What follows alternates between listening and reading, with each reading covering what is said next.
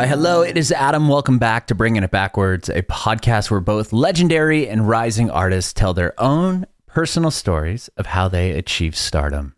On this episode, we had a chance to hang out with Dave Cavalier over Zoom video. Dave was born and raised in Chicago, and he talks about how he got into music. He actually grew up in a music shop. His dad owned a music store, so he had free reign to all the guitars and drums and all the instruments that his dad was selling, so he talks all about that. Was always drawn to the guitar. His favorite musicians were all guitar players. He tells us about going to Berklee School of Music. Berklee really wasn't on his radar until his mom ran into one of the members of Rascal Flatts at the airport, and she was doing the mom thing, like, oh, my son's into music, and this member said, hey, you know, Berklee School of Music is where I, I went to college. So Dave ends up going there. After graduating college, Dave moved to Los Angeles. Dave told us about the band he joined once moving to Los Angeles, putting out his first solo record, and all about his new album, which is called Civilianaire. You can watch the interview with Dave Cavalier on our Facebook page and YouTube channel at Bringing It Backwards. It'd be awesome if you subscribe to our channel, like us on Facebook, and follow us on Instagram, Twitter, and TikTok at Bringing Back Pod. And if you're listening to this on either Apple or Spotify or Google Podcasts, it'd be awesome if you follow us there as well. And if you have time, leave us a five-star review. We'd appreciate your support if you follow and subscribe to our podcast, wherever you listen to podcasts. We're Bringing It Backwards with Dave Cavalier. Um, yeah, so this podcast is about you, uh, your journey in music, and we'll talk all about the new record coming out this month, right? A little later this month. Yeah, yeah, it's uh, yeah, we got the first single coming out Friday, and then uh yeah the new album coming out on the eighteenth. So very cool, awesome. Uh so talk to me. I did born and raised in Chicago area, is that what I saw? Born and raised in Chicago, uh currently based in uh Los Angeles. Okay. Um yeah, man, been out here for like twelve years, so all right. Definitely, uh, definitely don't really do winter anymore. Yeah, for sure. You know, I'm, I'm from San Diego. I know, I know the weather there. It's very quite cool, beautiful. Yeah, uh, absolutely. Uh, my my brother-in-law lives out there, so uh, oh, we nice. Get down not as often as we'd like to, but but more than uh, more than not. That's cool. That is cool. Yeah, we actually moved to Nashville, but I oh, very about cool. a year ago. Yeah, yeah, uh, yeah. But I born and raised in San Diego, lived in California my whole whole life up until February of last year. So I love it. Yeah, dude, I'm a I'm a Berklee kid from Boston as okay. far as school. So you know we've infiltrated your new hometown now pretty uh, significantly, I think, at this point. Oh so, yeah. So. Cool. Well, okay. Well, tell I'm me sure about Chicago. Especially is uh. Yeah, man. Well, I mean, with Chicago, the the thing really for me when it comes down to that is like some basic things, just like that Midwest hospitality, mm-hmm. you know, just the way that we interact with people is something that like I still kind of miss now that I've been in L A. That's the one thing for sure is the people. But, uh, yeah. you know, it's also within blues, right? Like that is at the core of who I am as a musician, even though some people can kind of pull it from the music, from the roots. You know, you can hear a lick here and there, something like that, where you can pick up on it. Um, but as things have uh, modernized, so we say, you know what I mean? Maybe not uh-huh. as much, but uh, but that's where I come from, man. It's all blues. Okay, okay. And were you in actual in the city of Chicago? Is that where you grew up, or out in the outskirts? Yeah, yeah. So I, I did like uh, I grew up in the burbs, a little bit outside for for a little bit, and then you know when I was coming back and.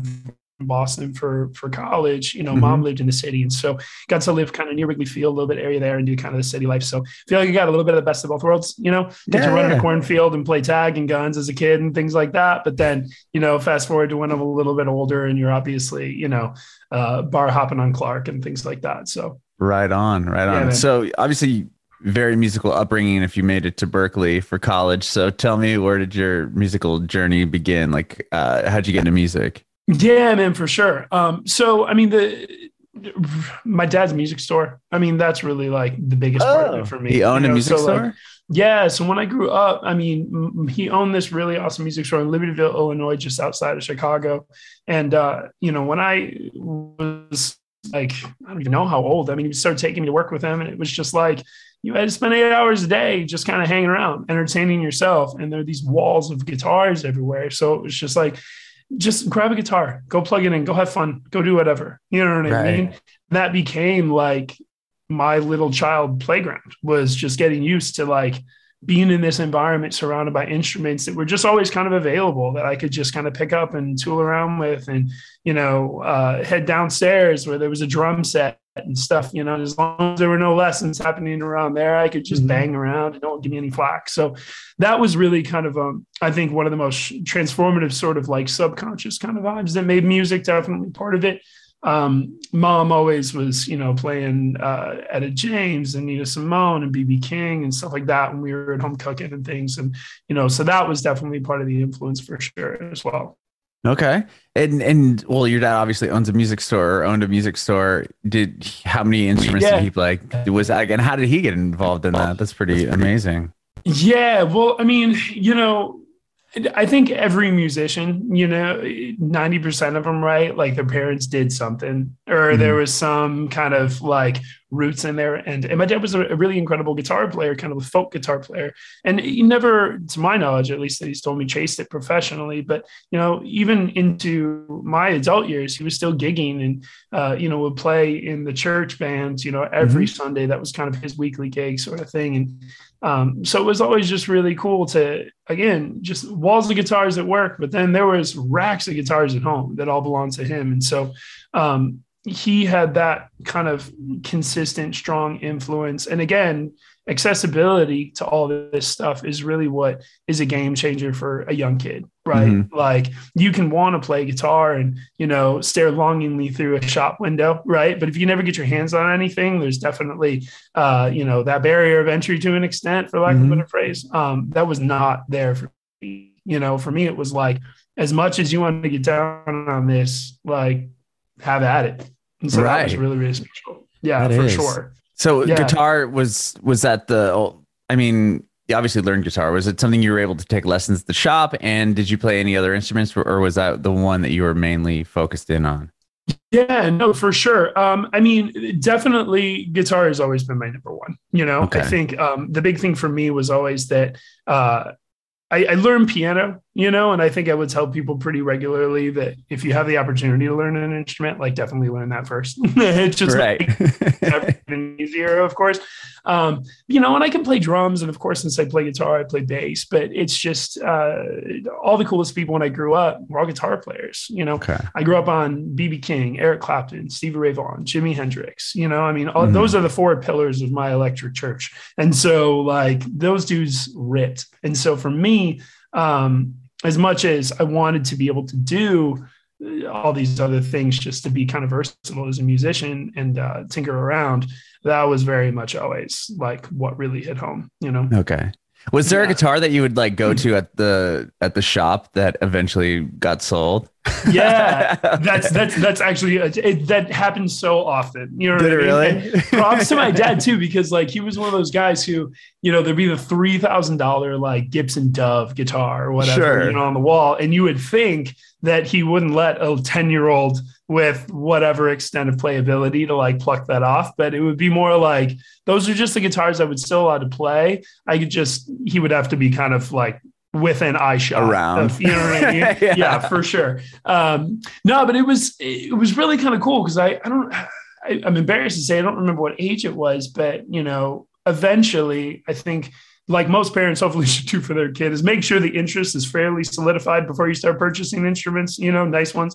Right. But, um, you know, once he really could tell that it wasn't just something that I tinkered with, that it was something that I really genuine interest in, you know, that it became like, okay, you know, take a look on the wall. Like, what do you, what do you want to have be your first guitar, you know, and um, ignore the Gibson Dove over here. You know what right. I mean?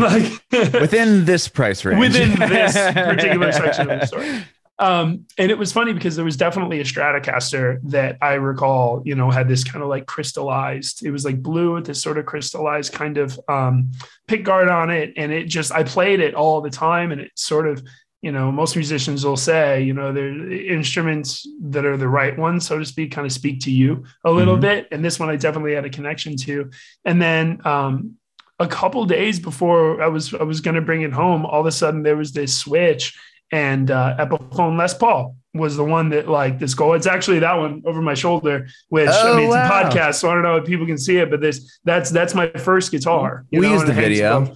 What's that? So the, we'll use the video. So the one right above your left shoulder. Yeah, yeah, yeah. This this bad wow. boy right here. And so, um, and uh, yeah, man, it's.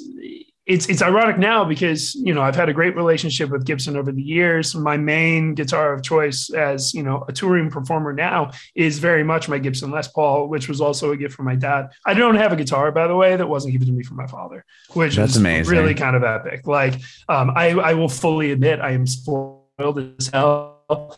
You know what I mean? Like, like I didn't I didn't have them on hand.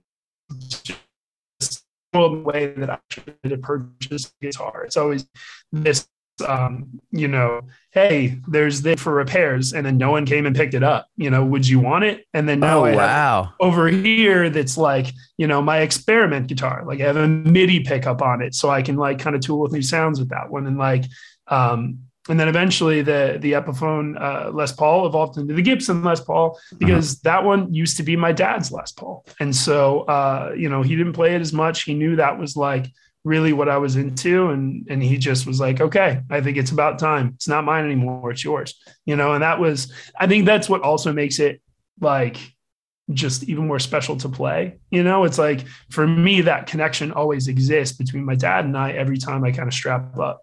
And, um, and that's really obviously special to me. So mm-hmm. that's yeah, so man. Amazing. Yeah. So do you, that one just, I, I'm, I would imagine you don't play the, the Epiphone behind you anymore. It's just kind of like, I mean, I, first you guitar, know, like, okay, all respect to my Epiphone people, but once you get your hand out of Gibson, it's exact like, you know, let's be honest, yeah, but, yeah. uh, I've also souped up that Gibson quite a little bit. So it's sort of my, my little Ferrari.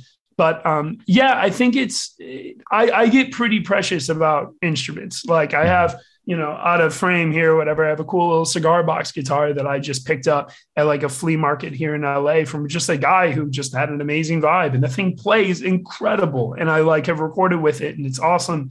I have um, above it on the wall over there is this, uh, this tiny Stratocaster that my dad made, like literally made. Whoa. And, and It's it plugs in, it like it's fully functional as a guitar. It's just like a half size thing.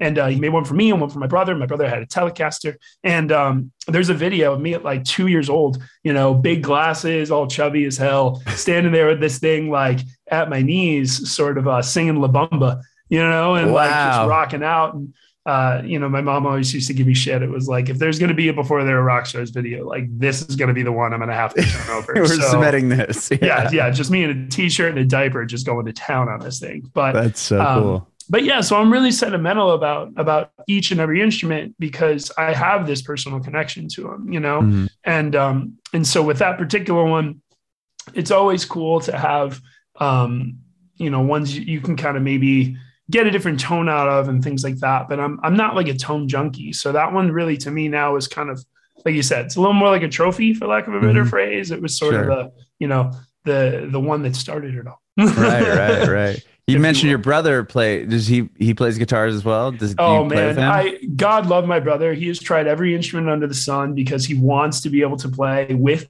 me. You know what okay. I mean? Uh-huh. But uh, the musical bug did not bite him as naturally the same way as it uh, I was lucky enough to get gifted with. So, okay. um, but I he's I mean, he's a next level human being. I mean, he's like two tours, Purple Heart soldier. Like he's he's wow. got his own stories that are like sure. well, well beyond kind of what I've even, you know, could imagine, capable, you know, doing with a guitar. Right, right, right. Wow. He's sort of um, an A plus human. So. yeah. Sounds yeah. like it. Oh, wow. Yeah. Did you play in bands uh, growing up or? Yeah. I mean, pre, pre Berklee, I'm talking like, did you like in high school or middle school or, and I'm sure you probably played in what, the jazz band and band at school. Believe it or not, man, I was a three sport athlete.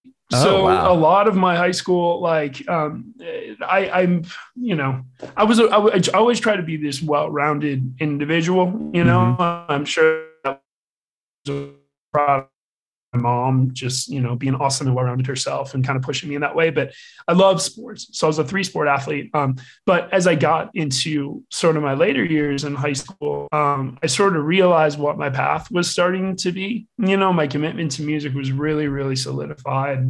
Once I kind of was looking at Oberlin and, and Miami and all these spots, um, you know, I visited Berklee, and it was just a next level thing for me. Like something mm-hmm. felt like home there in a really special way.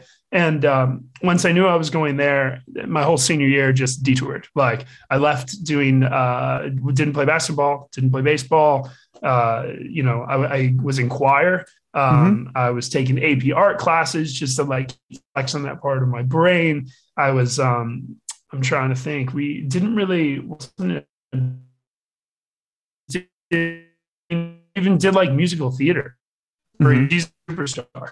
And like my choir like, bro, you got to get into this. I'm not doing this show unless you're into it. And I was like, okay, you know? And so, uh-huh. uh, you know, future, future rocker, I was Judas, which makes a lot of sense. I'm looking back on it, so. Oh, wow. Well, that's interesting that you decided to go, I mean, the Berklee route, being yeah. that you were playing three sports, and it sounds like that was kind of more of your, you know, main focus. Uh, was like Berklee, you said it was kind of like you went there and it kind of changed it for you.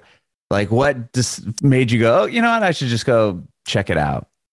Yeah, well, I mean, um, enough.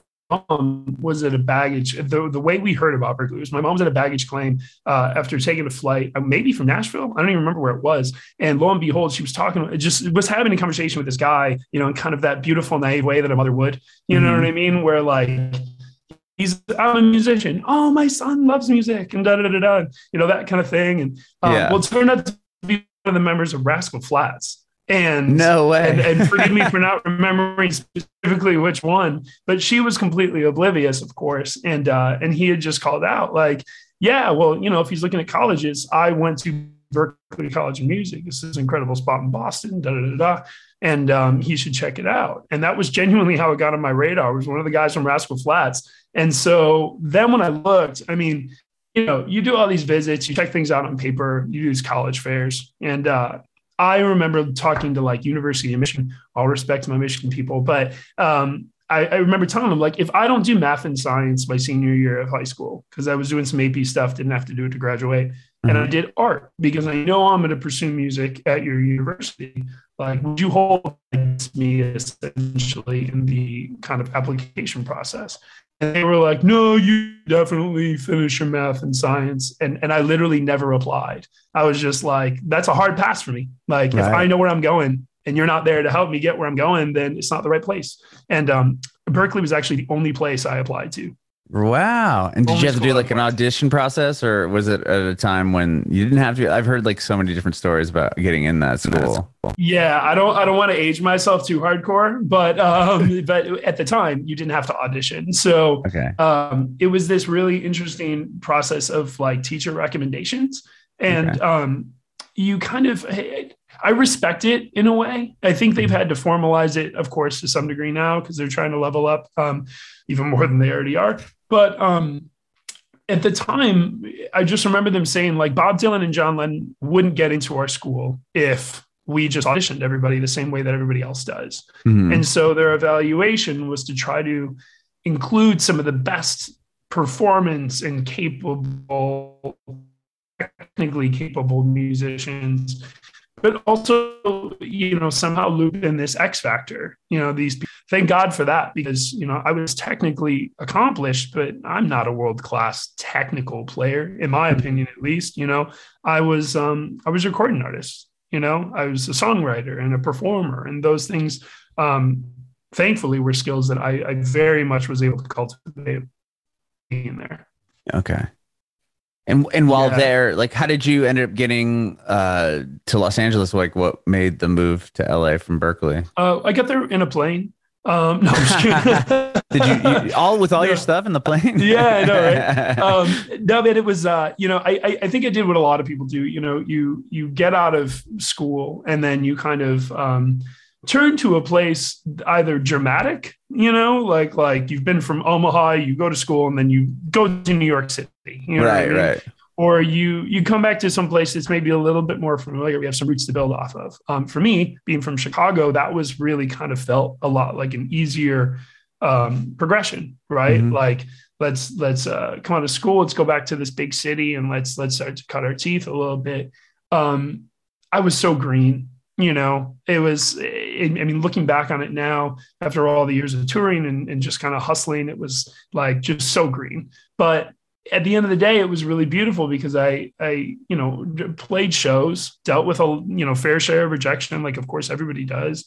Um, but it led me to uh, working with Jim Peterick, who is a songwriter who uh, wrote Eye of the Tiger, um, oh, wow. you know, and, and has a whole, I mean, uh, Hold On Loosely, uh, Vehicle, yeah, you know, all these other, uh, you know, classic tunes. And, mm-hmm. and there's more, I'm sure, to his resume that I'm just, of course, not thinking of now, but, um, and he and I had a really cool working relationship, and he produced this um, kind of demo essentially for me, uh, totally just like I didn't pay him a cent. He was just so supportive of what I was doing, and, and we were friends, and he uh, just a mentor and, and mm-hmm. recorded this, this demo. And um, it kind of broke my heart a little bit when I left for L A, really just because I had to tell him that that was what my move was going to be.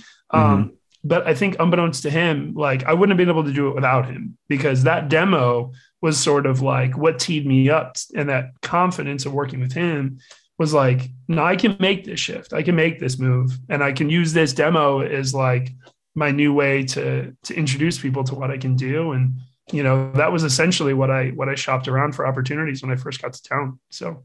Wow. And then from, from landing in L A and having this demo, like what was the next phase for you in your career? Yeah, it was, um, a lot of, uh, a lot of acoustic shows, you know what uh-huh. I mean? Like, sure. you know, there was no band in place or anything like that. I had obviously played with some guys when I was in Chicago that were great, but they didn't come with, it wasn't that kind of vibe. Um, and so, you know, just a lot of, a lot of just shaking hands, kissing babies, trying to, you know, get bookings at shitty rooms, 'cause you didn't know better, you know, mm-hmm. that kind of thing. And, and, and again, cutting teeth in a new town and learning the city and learning the scene. And, um, and I think the big thing for me was I've never been, I mean, probably to my detriment at some degree, you know, but like, I've never been like a, just a glad handing kind of musician, not in the way where I wouldn't like want to go out and meet people. Of course, it was just, uh, it's the Midwest part of me. Like mm-hmm. if we connect, like I want to be friends, I want to be actually homies, you know what I mean? Mm-hmm. And, uh, you know, just sort of, if, if you were booking a room and you were an asshole, like I just didn't want to play that room anymore. You know what right, I mean? Right. Right. And so that was just kind of how it was for me. So, um, I think those those first um, couple of years, and and I'm sure a lot of actors who moved to the town feel the same way. It was it's really about finding like who your people are, you know, mm-hmm. like who you can surround yourself with that um, can make you feel as though you can continue to be creative. Um, people who can support you, other people who are creative, so you can support them. Um, it wasn't always musicians, you know, and, uh, but I was lucky enough to find that. I had a great crew of dudes who, um, were kind of my ride or dies those first couple of years and, mm-hmm. uh, still friends to this day. And, um, you know, yeah, it was, it was a special time that way, but again, so green. Oh my, so green. yeah. Yeah. yeah.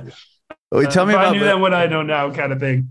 Right. Right. I mean, so you put out what Hollow, is that your first E P? Was that twenty fifteen ish? Yeah. Howl. So, um, well, actually right before then I was touring with a band called Stamps, and, um, it was this incredible pop outfit. It was, uh, a duo of actually, um, funny enough, the story behind this one, 'cause there always is one, right? Is, mm-hmm. um, I went to high school with a guy named Bob Morris, who was a really, really talented and profoundly motivated individual. Like he's one of those guys who, you know, I'm sure he'd even be the first to admit there are people who are more talented, but they would not work as hard as him. And he just would barrel opportunity forward. And, um, he had, he had some really great bands, uh, you know, over the years, and he had started this one, Stamps.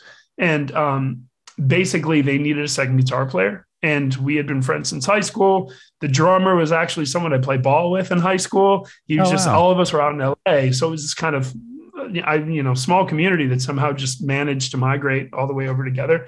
Um, and, uh, and so he just kind of hired me to do a, a gig at like Viper Room to sit in. And, um, you know, we knocked it out. We had a ton of fun. I vibed with the rest of the guys. Um, and girl, Ren Patrick was the lead singer. She's phenomenal. Um, And then sadly, Bob and Ren and the whole crew kind of disbanded shortly thereafter. And oh, wow. so I just sort of raised my hand and was like, hey, if you guys are going to keep moving forward with this, like, I'm having a lot of fun. Like, I'm down, you know, just let me know.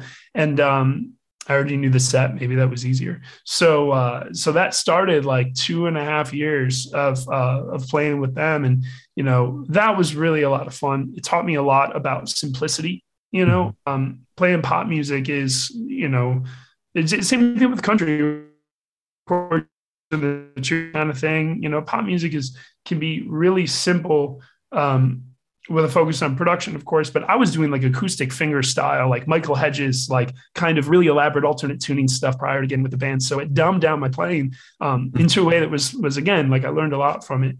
Um, but we were playing, you know, thirty shows uh, a month or twenty-five wow. or thirty shows a month, two to three thousand people a show. I mean, we were having a freaking blast. Um, and that was, that was like the bulk of my early touring experience was with that outfit.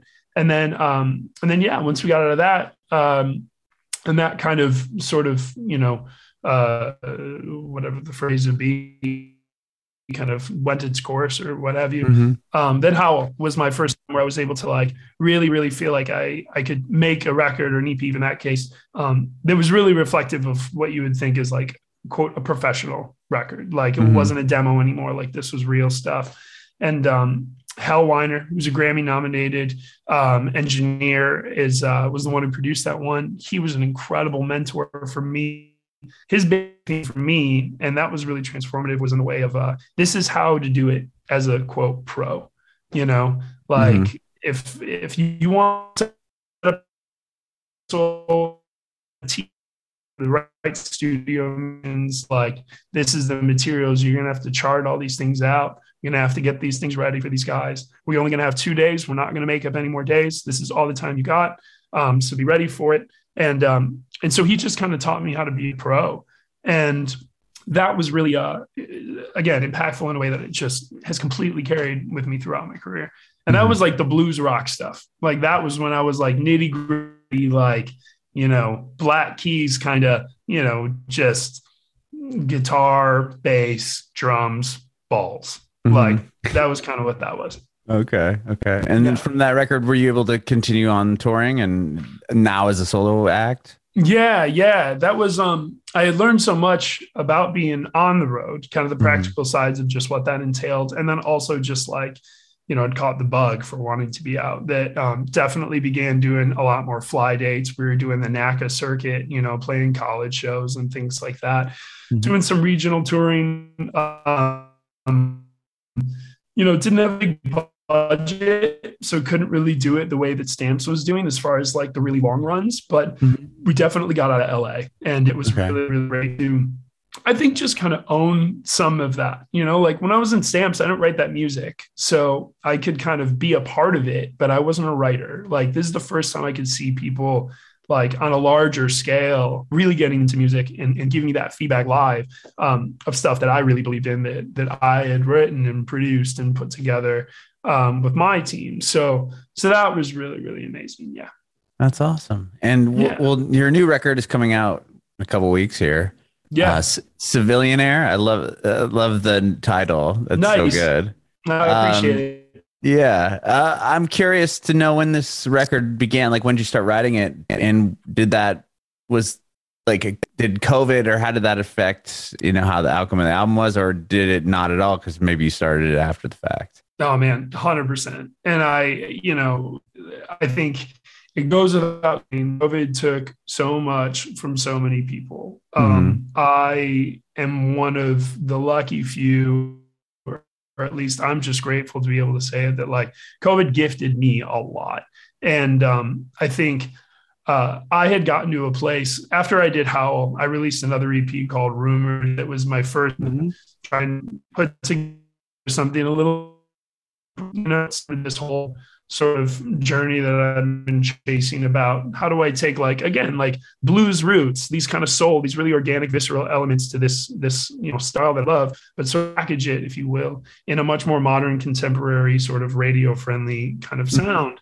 Um, that one was really slick, but um, in doing that and in putting that out, I had I'd really been pushing myself to a place where I was losing a lot of the joy that I was having all throughout the years with music. And I think, you know, there's a lot of musicians out there that I'm sure can, you know, relate to that area of things where you're just like, is this fun still? You know, like, or am mm-hmm. I just doing this because this is what I've always done? And when COVID hit, um, the whole world paused. And so that keeping up with the Joneses that I think so many independent musicians and people still on the rise and on the hustle, um, you know, that struggle you go through trying to not compare yourself to other people, but it's inherently impossible most of the time, mm-hmm. you know, um, all that stress and all that kind of anxiety that was paired with that, like, kind of disappeared. And the timeline of it all just sort of stood still. And I, um, I just kind of stopped, you know, I was like, I'm going to stop doing music for a little bit. And I'm just going to like focus on something else. Cause it's not, it's not serving me. It's not bringing me any joy. And then slowly with COVID and the time, um, I was able to kind of dive back in. And I think the real, uh, awesome part about what became Civilianaire was all these songs were never meant to be an album. They were literally oh, meant to be. I, I took the time and the extra coin I had. Oh yeah. What's up? I thought you were going to ask them.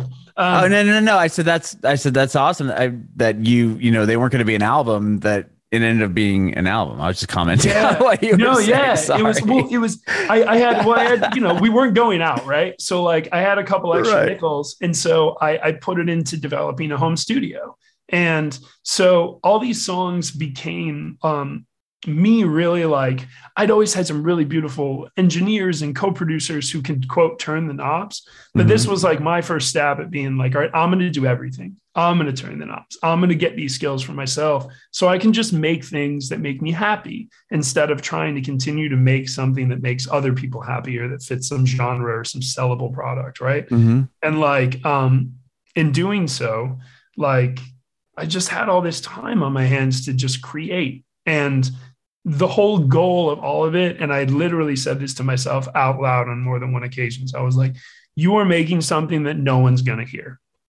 So just enjoy it. It was purely like for my enjoyment, you know? And all of a sudden I had all these songs that weren't finished that um, were predominantly instrumental. And uh, I had my drummer over one night and we were just having dinner at the house. And I was like, hey man, um, I'm going to play you a bunch of stuff and you just give me thumbs up, thumbs down, whatever. And whatever you like and that you feel inspired to want to collaborate on, you know, like we'll finish. And mm-hmm. we went through, I don't know, probably thirteen songs or something like that, that were relatively done or not done. And there was nine of them that he was thumbs up. I like, I really like this. And then by the end of the night, we sort of looked at each other like, holy cow, do we have an album? You know, like, like mm-hmm. we have enough to like do something.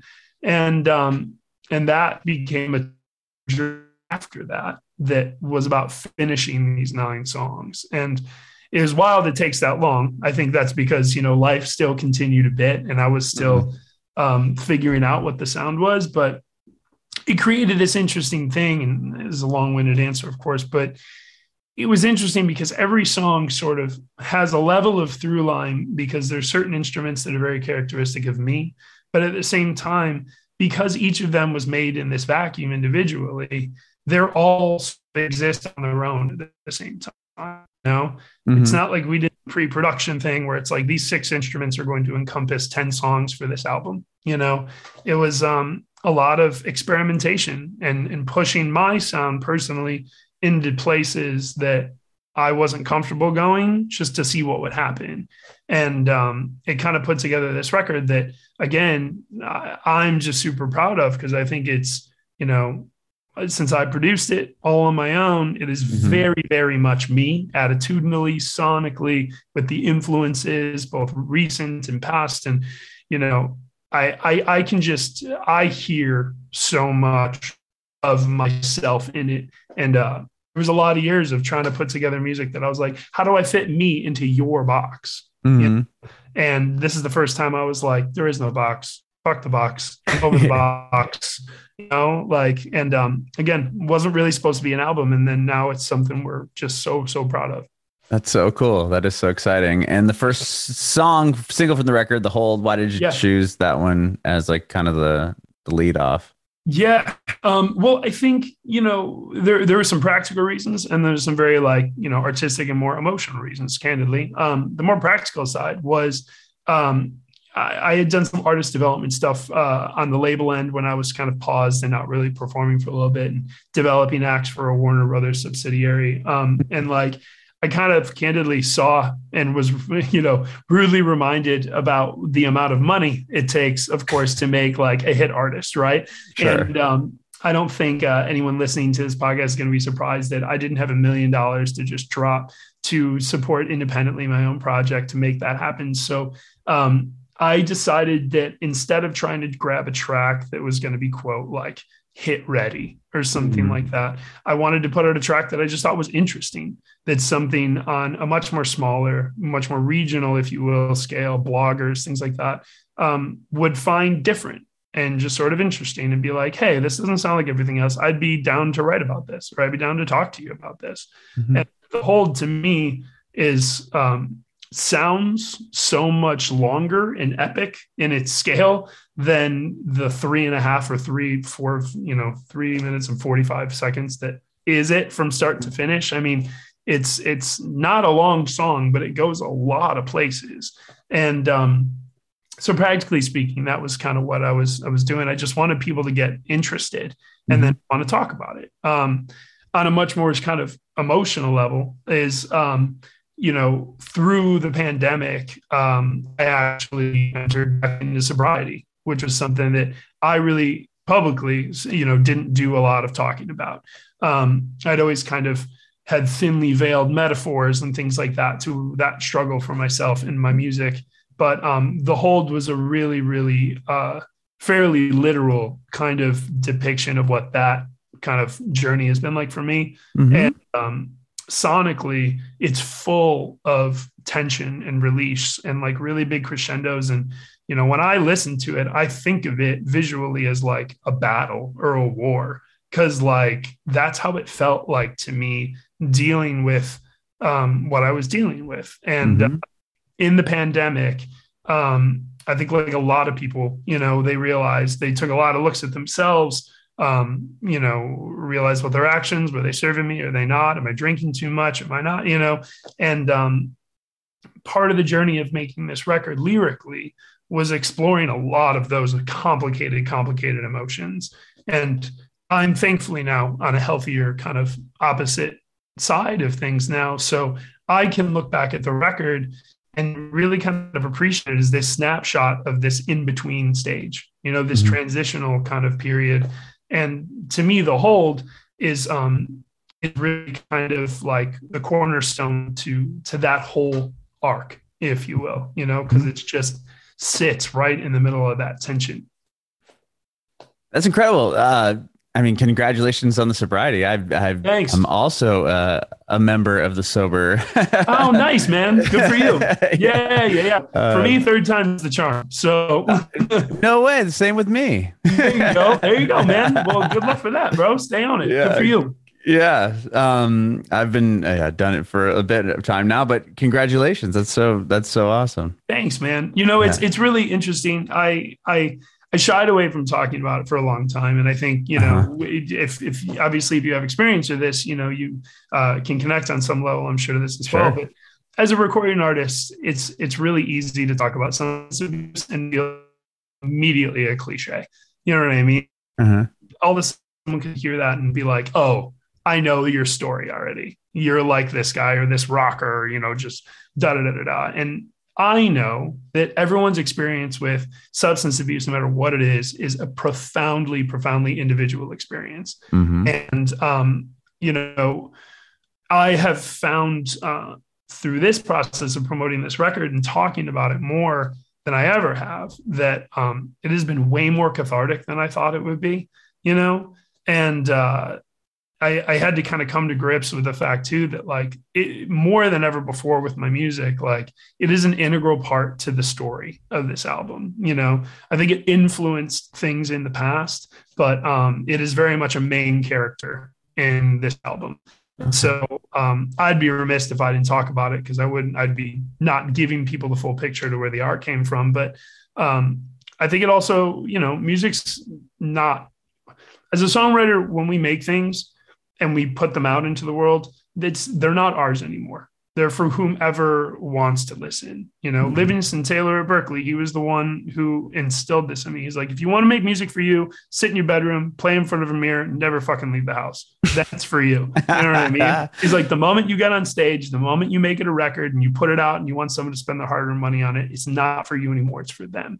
And so um, I've I've taken that with me for sure my whole life. And, you know, songs about dealing with the struggle, songs that, you know, essentially helped me cope with being cool, with being sober again. Mm-hmm. Um, I hope, you know, and I don't, I, I you know, I'm not, I'm not a superhero, you know, people are going to do what they're going to do and address things the way that they should on a very personal level. But if anyone can take even a, a little bit from my record and my experience to help them, you know, that, that is what music is supposed to be there for, you know, to that connection. And so people can, can find themselves in the art. And so, um, yeah, so I've, I've, you know, begrudgingly at first, but slowly, but surely, you know, and being more comfortable about talking about it publicly. Yeah. That's, that's incredible. I I felt the same way when I, but when I decided to do that, or, you know, stop drinking and be sober. And I didn't talk about it for a very long time. Actually, the first time I ever talked about it was, I was on this podcast with an artist. Oh, no way. Like, well, here we go. Because she was very open about it. And I'm like, you know what? Okay. Like, uh, I have been sober since the twenty-fifth of June, twenty seventeen. Um, Good for you, man. Good for and you. yeah. And I mean, I was, I came from the radio world and I didn't tell anybody I worked with, or, you know, it was just something yep. I just said, oh, I don't like, I don't drink. I don't like drinking. Kind of yeah. like that was my whole thing.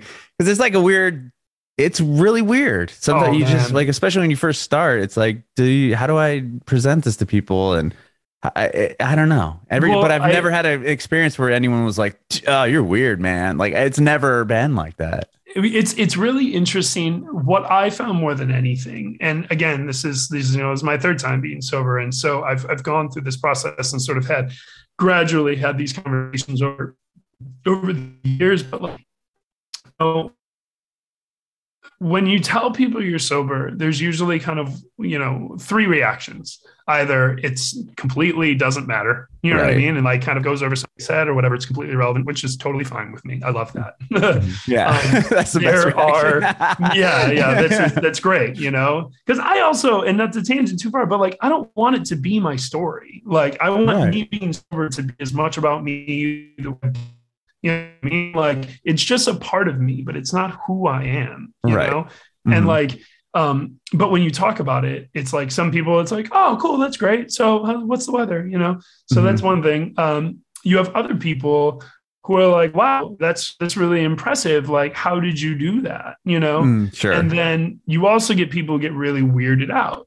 And I really think that the latter two more than the first um, have to do with the fact that when, you know, the unintended circumstance that comes about when you say that you're sober is I think a lot of people um, kind of reflect on their own actions, inadvertently or intentionally. And some people, and again, I mean this with all respect to everybody, mm-hmm. but like some people aren't ready to deal with that, you know, sure. like there could be someone who knows in their heart that they are like pounding the sauce way more than they would prefer to. And all of a sudden you come in and you're like, yeah, I'm sober. You know, and they're like, oh, that's weird. You want a shot, bro? You should have a shot. And it's like, no, oh, yeah.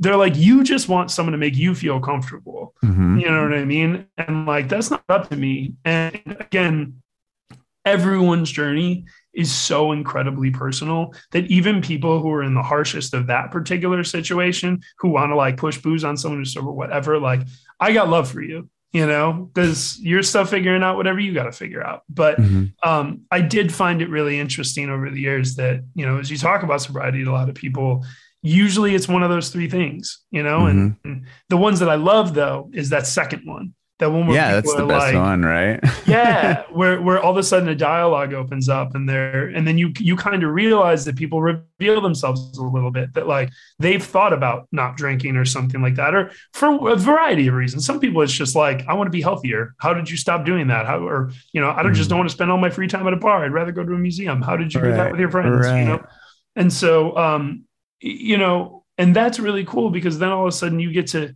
you get to tell people what your positive experience was and feel like maybe you were able to help them figure something out or, or feel a little bit more comfortable that if they made that decision, they would not be alone in it, you know? And um, I guess, and again, just to bring it all together, it's like in some small way by, by being honest about it and putting a record out that kind of, you know, addresses it head on in some instances. Um, I hope people can, you know, kind of connect with that on that level. That's incredible. Yeah, I didn't even realize the record was about that. I'm glad I that you. Spe- I mean, it's one of the, the another option with with you're talking about the three ways people can react mm-hmm. is they're like, oh, so am I, and then it's like, oh, oh yeah, that's true same, too. Like yeah. now yeah. it's like, oh, okay, I get you. Like yeah. you know what I mean? Like yeah. you have this thing in common. The one thing I was always afraid of was the, and it was just my own, you know, personal like character defect would be like the judgment of like, oh, like what, mm-hmm. like. You you don't you can't drink. Okay, well, why not? Like, what terrible things do you do? You know what I mean? It's like yeah. it, it spins into that, and I'm like, yeah. And that's never really have happened to me. Like, I've I've seen it a couple times in in my life, but like, yeah, the, it, that is so so minuscule. But it's like, and then it goes back to, well, why are they really? yeah, that exactly. concerned about what I'm doing, and why do I really even care what they think? Exactly, and it's always, it's it's really funny too because there are so few things in your life as a normal human being, and I think anyone who drink or don't drink, like think about this for a moment, like how do you really have to prepare a response for in your life? You know what I mean? Mm-hmm. Like, like that is the one thing in my, in my life that I've like always kind of have a reply for in my back pocket. Mm-hmm. You know what I mean? Like, right. and, and sometimes it's she, you know, and makes light of the situation because you can tell this uncomfortable, you know what I mean? Right. And like, and other times you can tell someone's being a little more genuine and inquisitive and you can be real. And you're like, well, honestly, I have some stories that I'd rather not share. Right. And, but they're a part of, you know, to, to use that kind of line, like it's a part of my truth. You know what mm-hmm. I mean? Like my wife and my relationship would not be the same if she wasn't the partner she was in helping me get through that. You know, my relationship with my family wouldn't be the same if they didn't support me the way that they did. And, you know, have gone through some of the experiences that we've gone through as a family or as partner, and my friends, the exact same way, you know, I mean, there's so many of my friends who, my drummer is incredible about this. You know, when he met me, I was sober. When we started playing together, I was sober. And then um, I, relapse is not the appropriate word that I use from my experience, but started drinking again at some point. And, um, you know, then we had incredible experiences, you know, bar hopping together. And we also had some pretty miserable ones, you know. And then when I went sober again, I was kind of scared. I wasn't sure. I was back in that new territory again about like, can I do this? What's this mm-hmm. going to be like? Um, and I just remember him telling me, and it meant a lot to me, where he's like, I thought you were the coolest person when I met you and you were sober then, mm-hmm. you know, and I've known you this way and I've known you this way. And I just want you to know, like, I think you're a badass no matter what you decide to do. And like that stuck with me. That was so cool. It gave me permission mm-hmm. to like be cool with myself. And mm-hmm. um, you have to find that for yourself, you know. But um, I think one of the hardest things to try to tell people, you know, around you who don't have this struggle as their story is how important that permission can be. You know, like I don't need you to tell me I need to be sober for me to be cool with it, but. If you're cool with it, God, that makes it a lot easier for me to be right because I feel like that's a support system, you know.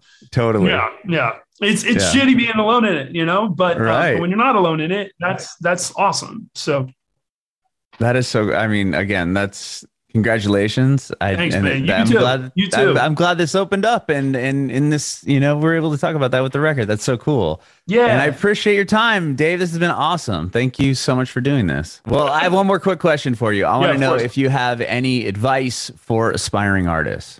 Oh, one hundred percent. Um, I think, you know, Death to Ego is definitely a really good one, but just, um, you know, it takes a village. It, I was one of those people who really, really thought I couldn't own my success early on unless I did it all myself.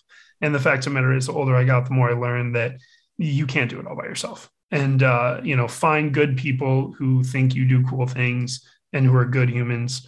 And, um, and and ask for advice. You know, when people say, go buy someone a cup of coffee, and, you know, people love to give advice more than they love to do favors. So don't ask for favors, you know, just, just go and learn, make friends. You know, if you like venue, don't try to make friends with the booking guy because you want to get booked. Make friends with the booking guy because you just want to do it, buddy. You know what I mean? The booking, I promise you, will come if you make a lot of friends before you try to make a lot of like colleagues.